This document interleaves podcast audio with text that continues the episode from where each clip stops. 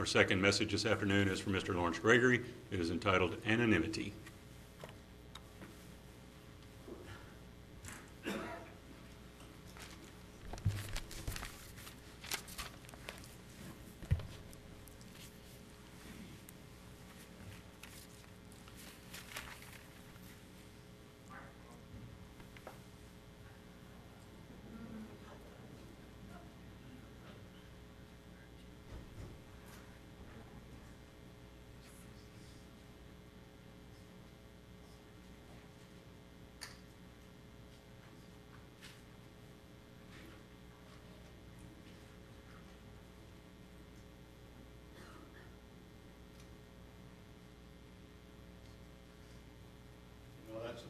I've done that, but I guess we're all entitled to a first time for something, huh?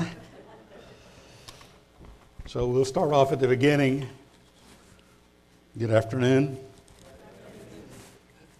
Over the past years, I've had numerous messages relative to the July 4th, our American holiday, about our patriotic observance of our independence, our freedom, our special standing among the nations of the earth, the story of our flag, our unique number 13, some of our songs like the Star Spangled Banner, America, God Bless America, or our mottos, In God We Trust, or God Save, or God Bless the USA, or God Bless America, and our American exceptionalism. So instead of doing that today, because we've probably had a lot of the July 4th observance and celebration these last few days and this weekend, I'm going to speak about something that is increasing in neglect in our society today. Something that is very basic to our Christian way of life, to the words of Jesus, to his lifestyle, and some of the examples of other biblical leaders who felt the same way. Our theme and our message today is anonymity. Now, that is doing things anonymously, nameless, privately, without others knowing it. So our first scripture portion is from the words of Jesus, very basic, in the Sermon on the Mount. In Matthew, the 6th chapter, he uses three examples and illustrations that is in Christianity today and in somewhat practiced in the world today. So we want to look at these. And the first one is Matthew, the 6th chapter, verse 1 through 3. Take heed that you do not your alms. Now, this word alms is also translated in the scriptures as righteousness, and it can mean giving monies or doing good deeds or doing things that are right and that are godly. So we're cautioned here that we take heed when we do our righteousness or our alms before men to be seen of them. Otherwise, you have no reward of your Father which is in heaven. Therefore, when you do your alms, do not sound a trumpet before you, as the hypocrites do in the synagogues and in the streets, that they may have glory of men. Verily, I say unto you, they have their reward. But when you do alms, let not your left hand know what your right hand doeth. Now, that's pretty hard, pretty basic instructions.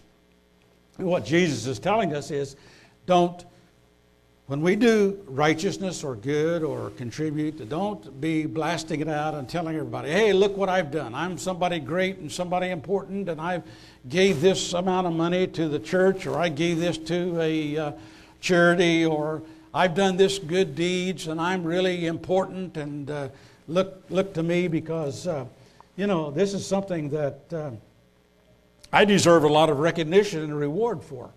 Well, Jesus said, do those things secretly, because God will reward us openly, not only in this life, but in the life to come. And this illustration here, in verse 3, Don't let your left hand know what your right hand does. That's pretty hard, isn't it? That means we don't even acknowledge to ourselves when we do something good and when we do something right and when we do a contribution or whatever. That means just do it privately and secretly and trust in God that He will reward us openly. Now, continuing on here, that your alms may be in secret, and your Father which sees in secret Himself shall reward you openly.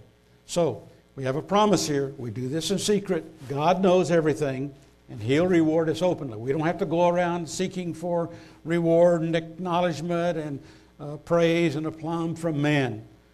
Do it privately. Do it secretly without blasting out our self-importance.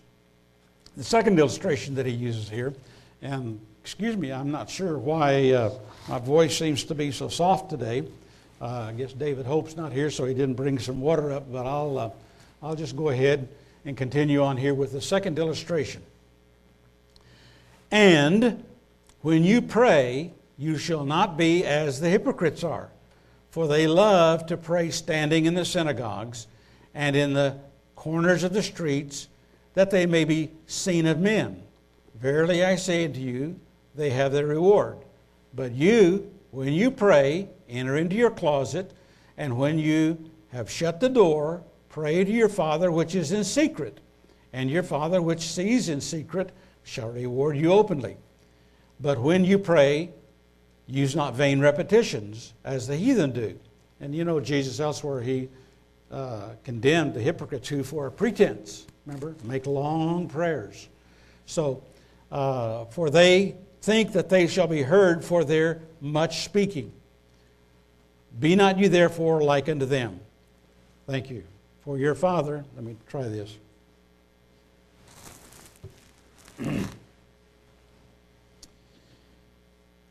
For your Father which is in secret and sees in secret shall reward you openly. But when you pray, use not vain repetitions. I already read that. Be you not therefore like unto them, for your Father knows what things you have need of before you ask. Then after this manner, and he gives us what we call the model or the Lord's Prayer. It's very simple, very basic, some about 7 basic requests, some praise and thanksgiving in it. Our Father, which art in heaven, hallowed be your name, your kingdom come, your will be done in earth as it is in heaven. Give us this day our daily bread, and forgive us our debts as we forgive our debtors. And lead us not into temptation, but deliver us from evil. For thine is the kingdom and the power and the glory forever. Amen. Very short, very brief prayer. And it's been kind of the teaching and the history of the Church of God that in our public prayers, opening, closing, and in our prayers publicly, we generally keep them very brief, touching on a few points. Not as some, and we see out in the world and in some areas where there is great, long, elaborate prayers trying to impress and ordering about God and telling Him to do certain things and using great and important, significant words, very verbose in their prayers. So we're told to just keep it basic and keep it simple and to forgive men, because if we don't forgive them, then God won't forgive us. Then the third illustration he uses in verse 16. Moreover, when you fast, be not as the hypocrites of a sad countenance, for they disfigure their faces, that they may appear unto men to fast. Verily I say unto you, they have their reward. But when you fast, anoint your head and wash your face, that you appear not unto men to fast, but unto the Father which is in secret. And your Father, which sees in secret, shall reward you openly. Now, some, when they fast, you know, they put ashes on their face, or they go around moaning, or letting everyone know about it. I've told you about an example many, many years ago at the Feast of Tabernacles in Big Sandy, Texas. This was back probably in the 60s. And we had meals there in the Redwood building. And since I was in the camping, and then I would eat my meals in the cafeteria there that was provided in the Redwood building. And I always remember this, standing there in the line, waiting as we went through the meal line, and we could purchase a meal ticket before for the feast days, and they would punch your date.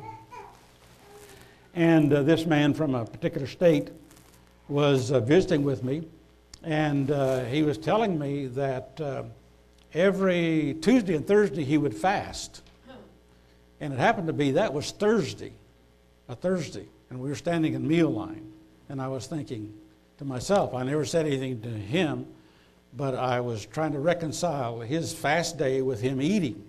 And I was wondering also at the same time, why are you telling me this? Why do I need to know about your private devotions? Because Jesus said, when we do this, keep it private and keep it secret. We don't tell everyone about it. Oh, sometimes, you know, and it's always been a recommendation. It's hard to fast at work, especially if you're doing hard physical laborious work. But we all have a annual fast day when we all fast. Everybody knows about it. So we do that in a public way, as we observe coming together, or where we're doing it privately in our dwellings. We fast on that day because God tells us to. And that's a different thing than what Jesus is talking about here, of private devotional fasting. So what he's trying to tell us here is to lead a life of anonymity, of doing things anonymously, of doing things privately, quietly, with meekness and humility, and we'll see as we advance through this, rather than trying to promote self and our importance. And you know, there's a time publicly, like I'm standing up here today speaking to you, there's a time when we have a public proclamation of the gospel. That's one thing, but there's another thing of when we do things privately and personally to try to exalt the self for the ego, for selfish persons, selfish purposes, and without trying to do those things with anonymity and with secretness and quietness. Now, I want to look at another biblical example. We saw earlier about David, a man after God's own heart, and his example in the scriptures. We know how important he was as a king and many great and mighty things he did, but let's go back to 2 Samuel, the 7th chapter. 2 Samuel, 7th chapter. Now, David was telling Nathan, you know, how he would like to build a house for God. He saw that there was a tabernacle, like this portrayal over here, similar, of the portable buildings. And David lived in a beautiful palace, but God didn't have a big temple, a big house that he could worship in. And so he was proposing to do this, but then God came to Nathan and then Nathan to David and told him here in beginning in verse 18 and 19 that David, let me go back to verse 16, read here David's communication with God. In your house, this is God to David, and your kingdom shall be established forever before you. Your throne shall be established forever. According to all these words and according to all this vision, so did Nathan speak unto David. So God was telling David that he didn't want or need a house to himself, but he was going to make of David an everlasting kingdom and an everlasting house that would endure forever. And so beginning and then verse 18, then went King David in and sat before the Lord, and he said, now, understand there wasn't a temple, there was just a tabernacle, and so was, and it's where it's not told to us. We don't know. We just have to speculate. Either David went into the tabernacle, into the a holy place there, and sat down without a chair, just, you know, like the custom is, fold up your knees and squat on the floor and sit down. And We generally have recommended, and the scriptures show many different positions of prayer, standing, sitting. It's like in church services here. When we pray, or we pray together, like we just had prayer earlier, opening, and then for the anointings, we stay seated rather than getting down and kneeling and or standing with our hands uplifted. There are times when those different positions of lifted hands or standing or hanging upside down or walking in the mall or eating a meal or whatever, when you have prayer in different positions. So David is not being disrespectful, but in the same time, and I'm going to say this. I've said this before. It's been quite a while since I say this, but I'm saying this for the speakers and for the congregation. Sometimes you might look over there and you see me with my eyes closed or with my head bending over. I'm not sleeping. What I'm doing is I'm focusing on what is being said. I'm listening carefully. So is Larry. Okay, Larry. Okay. And that's the same thing. When I look out here and I see you with your head down or your eyes closed, I'm not going to judge you and say you're sleeping. Might do that, wake you up, but don't we do that, don't we? We have different ways that we can focus to shut out and blank out. Now, if you're driving your car, I don't recommend that, but there's a time in prayer when we have these different positions. So notice here what David is doing respectfully. He sits before God, and he said, "Who am I, O Lord God, and what is my house that you have brought me hitherto? And this was yet a small thing in your sight, O Lord God, but you've spoken also of your servant's house for a great while to come. And is this the manner of man, O Lord God?" So David, the first thing he's acknowledging in his meekness, his humility, his you might say his anonymity, because he did things as a king and he publicly, and he had mighty things that he had done, the scriptures tell us, but in his own attitude, he was a man after God's own heart. He thought very little of himself, and he was amazed that God was going to make of him an everlasting house and a kingdom, and even from that we know David believed and saw that the Messiah would come, the Christ. He is of the royal house of Judah.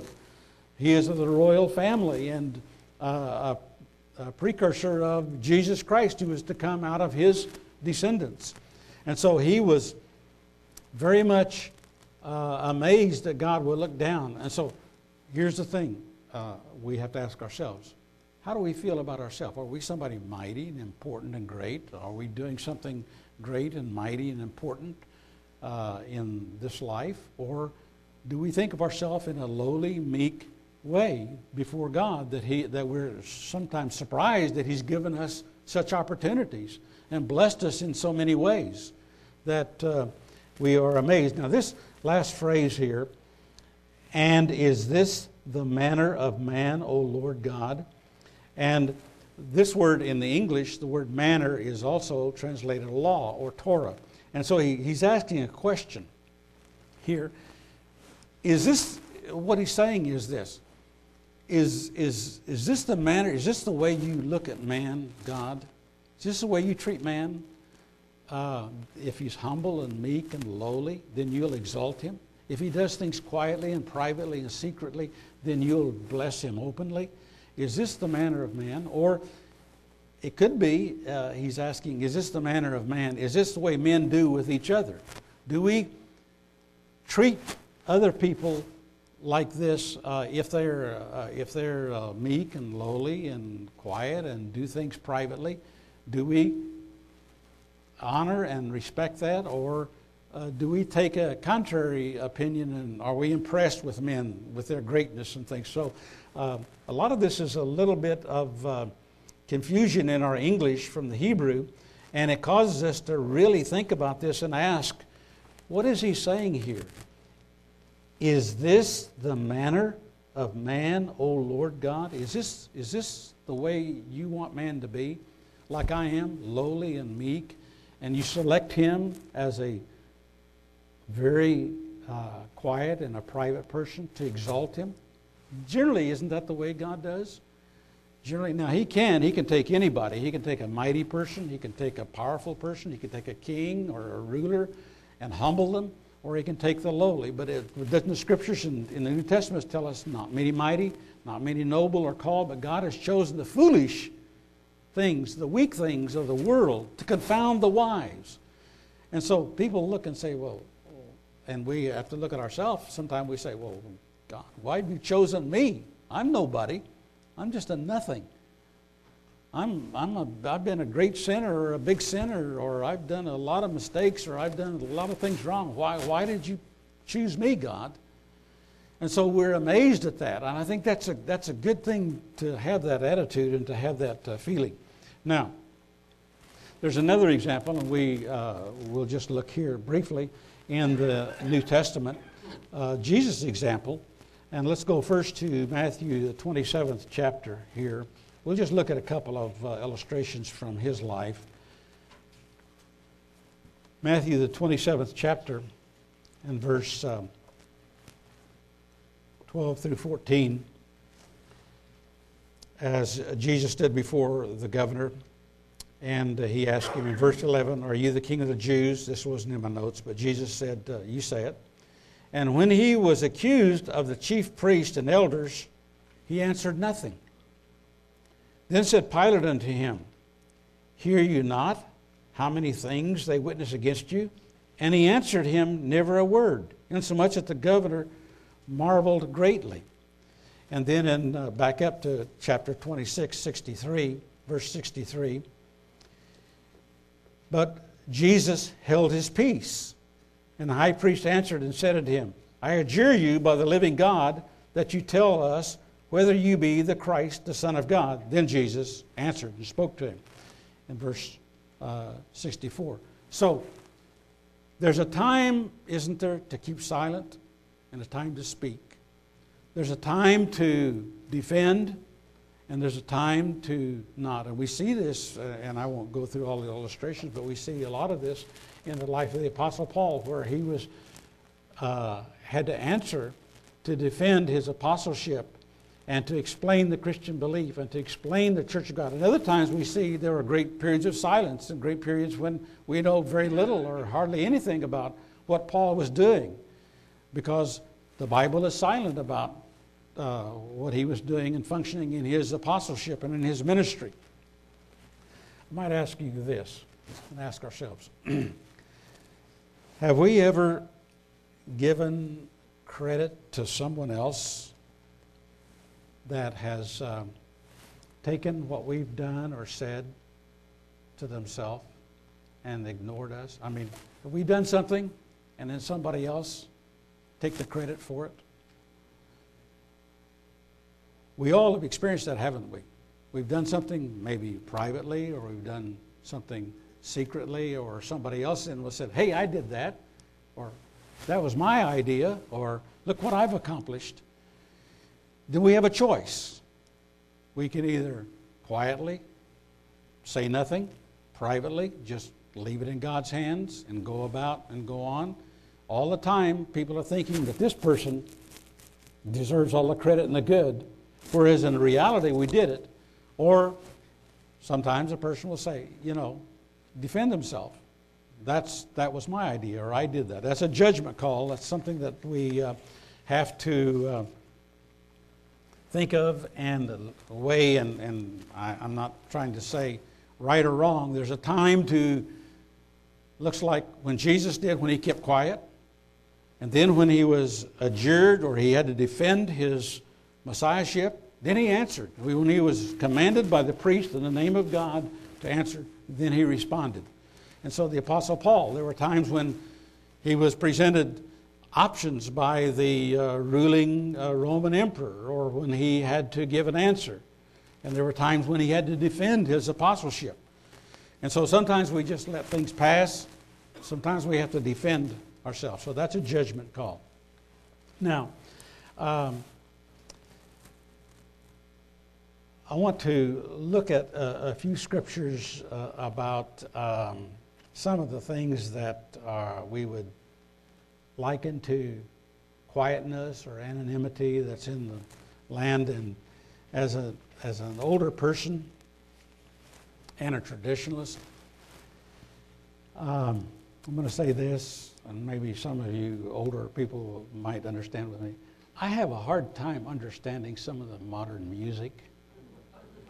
I mean, the loud, clamorous words. I can't even understand the words, the way they're shouting and yelling, and all the gyrations that people are going through to attract attention to themselves. Their gaga or goo-goo dress or whatever it is. Gaga, I think it is, isn't it? Gaga. And some of the men and some of the things they're going through, drawing attention to themselves. I was trying to watch a little bit of the Memorial Day weekend presentation from the Washington Mall, and I finally just shut the TV off because I just couldn't take any more of some of that. And fortunately, my neighbors, both sides of me, with a bunch of kids and family, they spent a lot of money on their fireworks till about midnight, blowing all that money up. And I was thinking, there's a lot of dollars just being burned up. But, you know, when we were younger and families, you know, we participated in that. And our president said that we should celebrate the 4th of July with a lot of fireworks and parades and you know, rejoice in our freedoms that we have in America.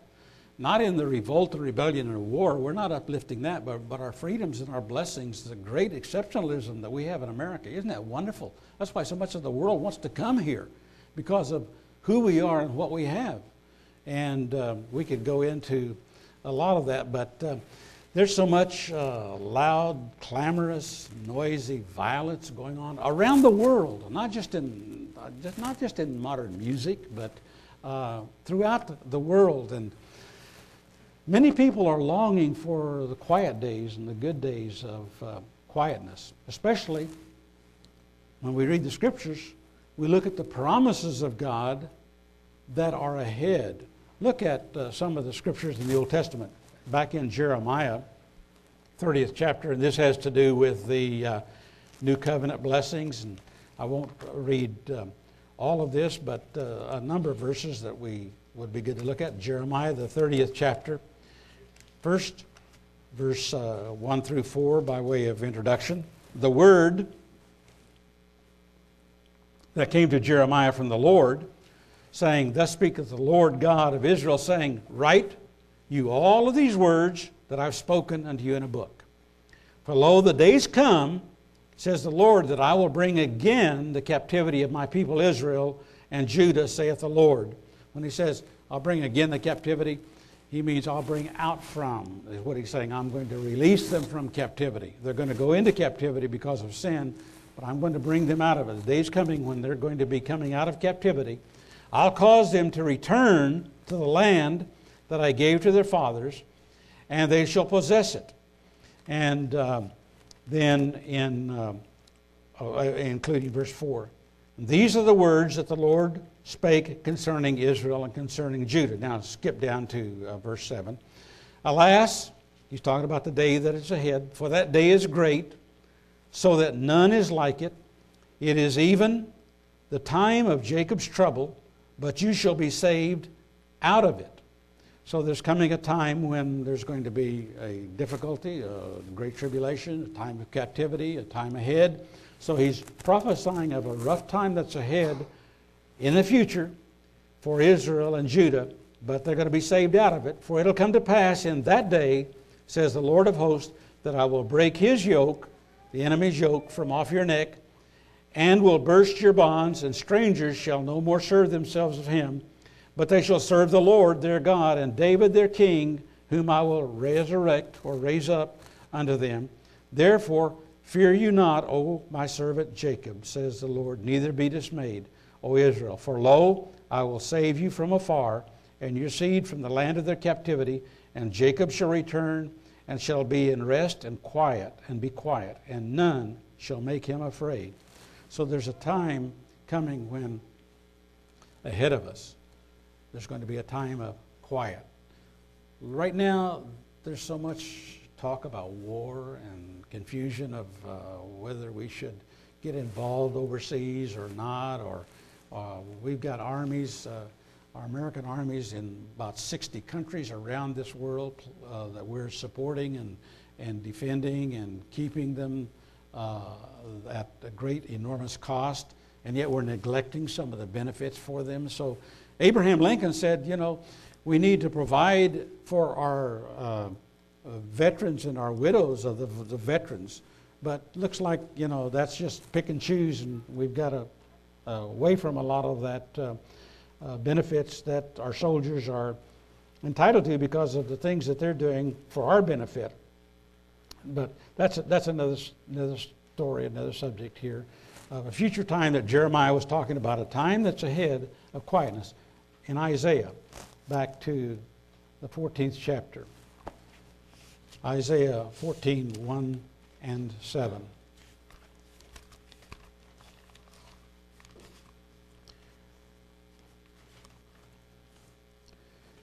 For the Lord will have mercy on Jacob, and will yet choose Israel, and set them in their own land, and their strangers shall be joined with them, and they shall cleave to the house of Jacob.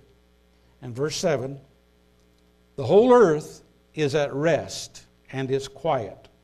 They break forth into singing. So Isaiah, along with Jeremiah and many others, are talking about the millennial time, the time that's ahead when there's not going to be war and no violence, and it's going to be quiet and peace and rest. You know, a person that works hard, they have a lot of stresses, a lot of difficulty, then they get a chance to rest and to have some quiet time. I know Reggie was telling me earlier that he gets up early in the morning so that he can have some quiet time before it gets noisy. And about midnight, you know, I was glad when they ran out of money or firecrackers or something, because finally, and as much as we enjoyed the celebration of July 4th, as much as we like to hear this and see all the sparklers and the firecrackers go off, isn't it good to have some quiet and peace? And this world is looking and yearning for that. Now, in Isaiah, let's go on to the 32nd chapter here, and verse 15 through 19. We have to interrupt here in so many descriptions of millennial times and difficulties of trauma that's ahead before that. You know, we have to go through hell on earth, have to go through Holocaust. There's a terrible time called Jacob's trouble that we have to go through before we get into that. But in verse 15, Isaiah 32, 15 through 19. And he's talking about all the things that we're going to be experiencing until the Spirit be poured upon us from on high, and the wilderness be a fruitful field, and the fruitful field be counted for a forest. Then judgment shall dwell in the wilderness, and righteousness remain in the fruitful field. And the work of righteousness shall be peace, and the effect of righteousness, quietness and assurance forever. And my people shall dwell in a peaceable habitation, and in sure dwellings, and in quiet resting places. When it shall hail, coming down on the forest, and the city shall be low in a low place. Blessed are ye that sow beside all waters, that send forth hither the feet of the ox and the ass. And so, look here in verse 17, what he's explaining is the work of righteousness shall be peace, and the effect of righteousness, quietness, and assurance forever. And the people are looking for peace. And so, these things lead into one another, and the fruits of righteousness, of doing good, is quietness and peace and rest. The fruit, the end result of unrighteousness, is clamorous violence, and wild and war and egotism and vanity, and just the opposite of what God says is the fruit of righteousness is peace and quietness. And that's something that this world is looking for, but unfortunately is not able to see it right now. but is longing for it and is yearning for it. Now, we have some scriptures in the New Testament here. I'd like to go to, change the pace just a little bit to 1 Thessalonians, the 4th chapter.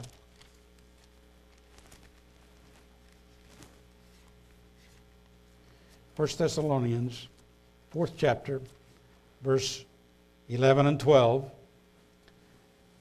Just breaking into a thought here. And from the previous sentence, actually verse 10 is the beginning of the sentence. And indeed you do it toward all the brethren which are in Macedonia. But we beseech you, brethren, that you increase more and more.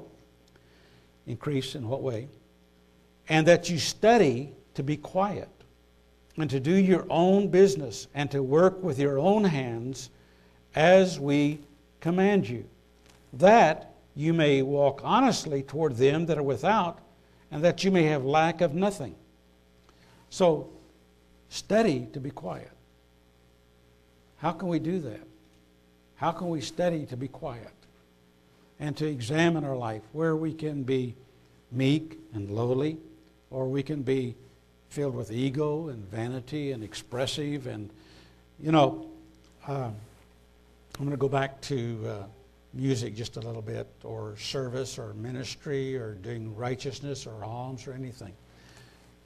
Don't you appreciate someone that is talented, that can sing or play an instrument or speak or do whatever, and they can just do it in a manner that's appreciated and humble and meek and lowly? Or do you like somebody that is just a show-off? You know, they want to get up there and shout and yell and scream, or play loud, or do it all for self, or the way they dress or their attire. Which way do we choose? Do we like the quiet, expressive? The voice is a beautiful instrument. Don't you love to have and to hear somebody sing beautifully, and to be able to sing the Star-Spangled Banner? But oh, it just grates on me when I hear somebody sing the Star-Spangled Banner and they want to put their own interpretation. Remember? They want to spoof it up or add something or change it so that it's different and it's unrecognizable. What they're doing is showing off. So, parents, isn't it good that we teach our children to be humble and meek and lowly and do things quietly and privately, and not be loud and clamorous and vain? And if you've got a talent, to share that talent. There's a time when, you know, a person can sing or play an instrument or whatever, or whatever they do, but it's their motive and their attitude, how they do it. And we pick up on that, don't we? You know what I'm talking about. I can see shaking of heads and nodding of heads and agreement and smiles. And if you don't know what I'm talking about, I could talk to you more privately later and explain it to you more clearly. And parents, we need to explain it to our children so that they do things quietly and secretly and privately, and if they have a talent, express it to the glory of God. See, all of this, what I'm doing now, is not for myself. It's to glorify God. It's to bring our attention to Jesus Christ, to the kingdom of God, to help us all be better and improved. That's a public ministry, and a public singing and a public expression of some talent is to help us all and encourage and inspire and to give glory to God rather than taking the glory for themselves. You know what I'm saying? That's enough of that. In 2 Thessalonians, the 3rd chapter, and also in verse 11 and 12,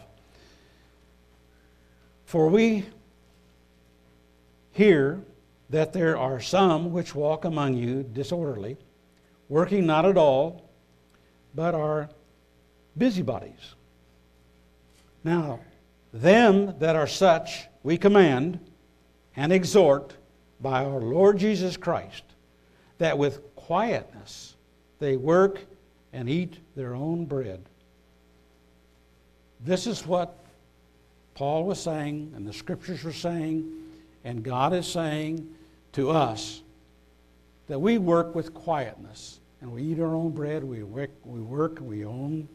earn our own way, but we're not busybodies involving ourselves in other things. Now, I know that there's going on today in the political realm a lot of bad things in America, and there is a choice that we have. We can get all involved and become militant and paint our signs and become demonstrators, or we can dwell quietly in the land and pray to God and look to Him. And if we do something, if we call the president or we call our congressman or we do it privately and secretly, we can do those things.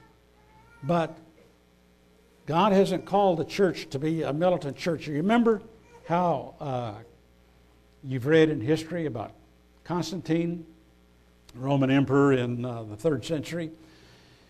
And in his battles, he supposedly had a vision, and he saw a cross. And this happened to be an X that he saw, rather than the Egyptian or Babylonian cross with a T or the double T or the T on the top. But he saw a vision, and the words were, "By this sign shall you conquer." And so he took it upon himself in a militant way to force Christianity, Roman Catholicism, Christianity, on the world. And he even moved his headquarters to the eastern realm, split the Roman Empire into east and west, and developed Istanbul, or Constantinople, he called it after himself. He called the city, named it after himself. That tells you a little bit about him and who he was. And they get so carried away, and he murdered some of his own family members to enrich his right to supposedly the throne of the Roman Empire. And you can read about some of those Roman emperors and other religious leaders of that area down through the ages in the history. But he was a militant, fighting, forcing the Christian religion, his interpretation, on the rest of the world, on the Eastern, on the world that they knew then as the world, the Roman Empire, and East Asia. And you can read more of that about the Byzantine Empire and the Roman Empire and their clashes and their history down through the ages. Let's go on to 1 Timothy, the 2nd chapter. 1 Timothy 1 and 2. I exhort, therefore, that first of all, supplications, brief, short prayers, intercessions, and giving of thanks be made for all men, for kings, and for all that are in authority, that we may lead a quiet and peaceable life in all godliness and honesty. Now, notice what he's not saying. He's not saying to pray for all of these leaders and people in authority, that they'll be blessed and continue in their evil and their unrighteousness and have good in their life. No, he said, pray for all of them, that the effect will be that we in the church may lead a quiet and peaceable life in all godliness and honesty. And so we can pray for the leaders of our nation, that the laws that they pass, and you hear a lot about them, do nothing Congress. And some people say, I'm glad when they do nothing, because then they're not passing laws to make it hard on us. And others say they ought to be a do something Congress. They ought to do something that's right and good rather than just for themselves. You know, every one of them up there are millionaires, make $1 million in benefits and wages and salaries of $200,000 and speaking and all the benefits that they have, and can retire after a few years of service. And they forget, haven't they, a lot of them? Well, we could get into a great political discussion here about how they've forgotten the American citizen, our purpose and our exceptionalism and who and what, and the balance in all of that. And we could get carried away and get our soapbox and get on it and start speaking against the government, and then start demonstrating and making our signs and taking our guns and try to overthrow it. That's not what we do. What we do is, first of all, that we pray for them. We pray for our leaders, pray for our nation, that we in the Church of God can have freedom to do and to expand. You know, they're making laws now that are making it more and more difficult for a church to function. And I'm just going to leave that. There's so many other things that can be said. But 1 Peter, the third chapter. 1 Peter, the third chapter. Here again, verse 1 through 4.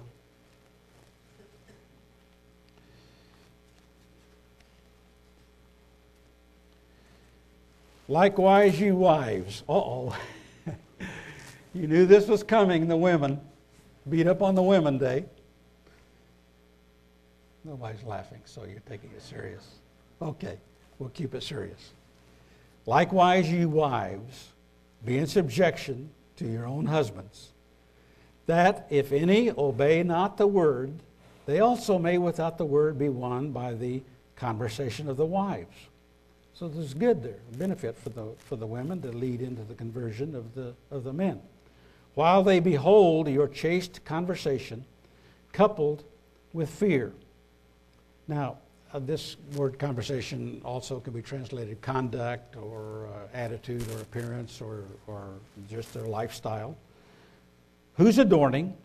Let it not be that outward adorning of plaiting the hair and of wearing of gold or of putting on of apparel, but let it be the hidden man, that is, the personality, the hidden man, and we're talking to women now, the hidden personality of the heart, in that which is not corruptible, even the ornament of a meek and quiet spirit, which is in the sight of God of great price. Now, women are encouraged here to be respectful, to be submissive, to have this personality of a meek and quiet spirit. But we see so much sometimes contradicting this of a loud, clamorous, boastful, crass, domineering. We could go on and on and on and describe some of the attitude of some of the women today. And this is not just me, Lawrence Gregory. I didn't just pick this out. There's so many scriptures and so much direction from God for the women, as well as for the men, as well as for children, as well as young men, as well as old men, as well as for the ministry, as well as for the deacons, as well as for women that are serving in the churches. So much that we can't go on into today. But here is direct scriptures of commending a woman for having these qualities of a meek and a quiet. And so all women, Christian women, could ask themselves, what am I like? Am I bossy? Am I loud, clamorous? Am I disobedient? Or am I respectful and quiet and submissive and of a meek and a lowly spirit? Now, I know women have great intelligence, and women can be very knowledgeable of the scriptures of God, and they can have great ability, but God has put certain constraints, hasn't he, on the wife and on the women, and especially in the New Testament. And it's God's doing, because he knows why, and he knows a lot of parameters that we're not going into right now. So women have to ask themselves this: am I stepping out of the realm of what God wanted me to do and what he wanted me to be? Am I being presumptuous? Am I being in a place or doing things that God has not given me permission or assigned me to do? Or am I, as a woman, as a wife, serving God and looking to him and glorifying him in my personality, my attitude, and my conduct, and my dress, and my demeanor, and the things that I'm wearing? And or is my lifestyle, the things that I do and say and express myself, is that contrary to what God is expecting us to say? Now, I have just a few more scriptures here. Let's go to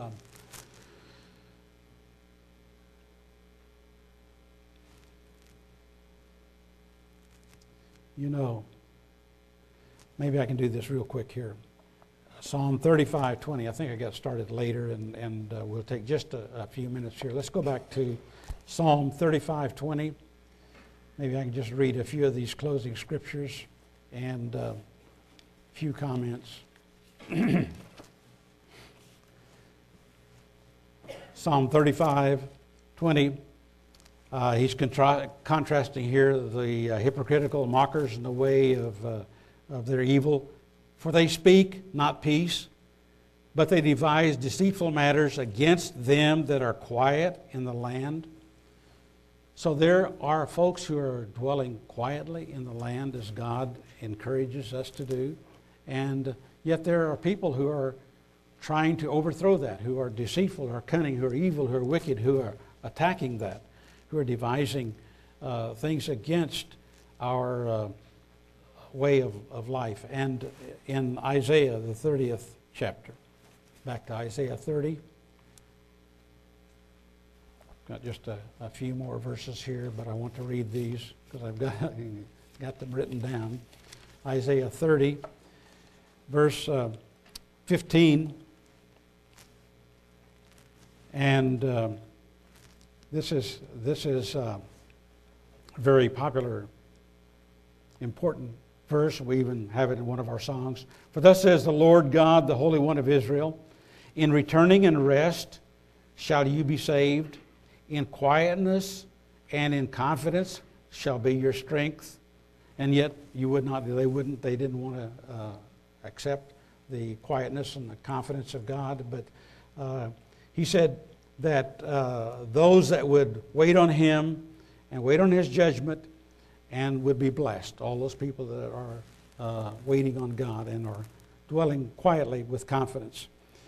In Ecclesiastes 9, verse 17, it says that the words of wise are heard in quiet more than the words of fools. And this is true, isn't it? We tend to listen to a quiet, knowledgeable, wise person more than a loud, clamorous, ego-driven, vain person that is disruptive and violent in their ways. And that in Psalm 4, Ecclesiastes chapter 4, 16, and Proverbs 17, 1, tells us that it's better to have a little bit with quietness than a whole lot with violence and evil. And so a poor man that has a little bit but is quiet and godly and righteous is so much better than an evil person who has a lot and is loud and clamorous and ego-driven and has forgotten some of the basic instructions of God through His Word. Well, in closing, I'll just say this as my voice. I don't know why, like I said, I don't know why it's so soft today, and but it's time to finish, I guess. Let's do as Jesus said. And as much as possible, let's try to do things privately, secretly, with anonymity, looking to God for open reward and blessings on the things that we're doing anonymously.